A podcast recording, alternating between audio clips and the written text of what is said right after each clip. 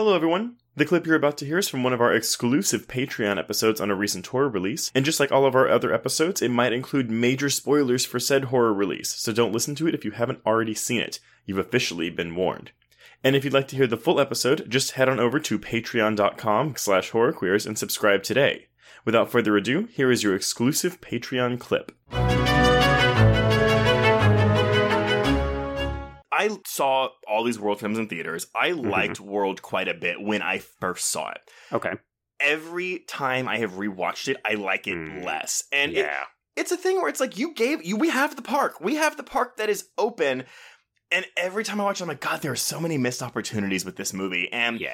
I do think a part of it is because it started moving away from horror and into the action adventure genre. And Uh huh. is there a single set piece that has rivaled even the kitchen set piece of that first movie, right? Like, I said this when I walked out of Jurassic World. I was like, I just wish there was something moderately suspenseful about Mhm. this movie, or a, a single scene that was moderately suspenseful, and that and that that's been my issue with the World franchise since day one. And I got a taste of it in Fallen Kingdom because I do think J.A. Bayona is a better director than Colin Trevorrow Agreed. Yeah. even though he's a little bit out of his element, maybe with the big budgetness of it all. But hmm there are glimpses of it in Fallen Kingdom. And honestly, in Dominion, the only set piece that I'm like, oh yeah, on the edge of my seat, like I'm really enjoying this, is the Malta set piece, which, funnily enough, was the one that I was least looking forward to based on the trailers. yeah, I'll I'll agree with everything that you just said. I think that Bayona, especially in that last act where it almost becomes I'm sure I'm not the first person to say this, but it feels almost like a slasher film in a Mhm. mansion with a dinosaur. Yeah. And in that capacity, it does work because it feels more properly horrific. And of course, if you're not looking at these films for horror, then you're probably enjoying them as the sort of big budget action blockbuster that they are. But that also feels inconsistent with the origin of the actual franchise, which is in suspense tension, right? yeah, I mean, those books are gory as fuck. Those books are horror books. I don't care what Oh, anyone 100%. yeah. Michael Crichton did sci fi horror almost exclusively. But I guess that's why, though. Like, so when everyone's complaining about this latest film, and I'm not saying that your complaints are unfounded. Like, by all means, a lot of the complaints I've been seeing people spout off, like, are I, I agree with. They are legitimate, yeah. It's just that I think you and I look at them and we're like, uh, but it seems like you're looking for what the movie was never going to give you.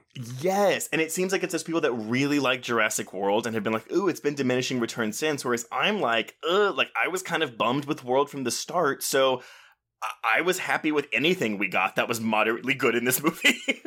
Fair enough. Fair enough. Okay, So- well, we've been dancing around it. Why don't Yeah. we actually talk about Dominion? So, Yeah. I think one of the things that people have raised as a big source of frustration is that Fallen Kingdom ended on. I wouldn't say a cliffhanger, but it opened up the world to dinosaurs, right? They broke out. They're no longer in the park. Yeah. Parks don't exist. And I think everybody went into this new film thinking we're going to get to see how humans and dinosaurs are interacting across the globe. Yeah. And we don't really get that. no, we get a five, feeling like a thirty minute long prologue of just, "Hey y'all, um, dinosaurs are in the world, but Mhm. yo, we acclimated pretty well, we think." yeah, you know, we we've had a couple of natural disasters, and some people and some species are doing better than others. I do love that they opened with that big fish, which is like absolutely one of my favorite recurring dinosaurs from the World uh, Oh, yeah. trilogy. but it doesn't do anything. It doesn't do anything, but I, I mean, I think immediately this movie signals, hey. Not only are you going to have to really suspend your disbelief because we're doing basically James Bond dinosaurs, like we're globetrotting, Mhm. it's yeah, somewhere between James Bond and a Mission Impossible movie at this point. Mhm. And I was okay with that because I thought it opened up some of the action sequences to at least feature a different kind of look. It's not just jungle, it's not just concrete Yeah. for the most part. for the And then- first half. yeah, for the first part. And I do think that that's when we get to the Malta sequence, that that's part of the reason that particular section works so well is because it feels like it's a really different kind of action sequence. Well, it's funny because you know you're comparing it to Mission Impossible, and whatever, and I'm like, I- I walked out of this going, "Oh, this is the Fast and the Furious Six of the franchise." Oh, okay. Yeah, yeah, That is yeah. what this felt like to me. Again, and granted, Fast and the Furious Six is my favorite entry in that franchise. Jurassic World Mm. Dominion is not my favorite entry in this franchise. No. But, but but in terms of like again stupidity, big set pieces, like Right. kind of like you know uh, blood rushing, like you know excitement.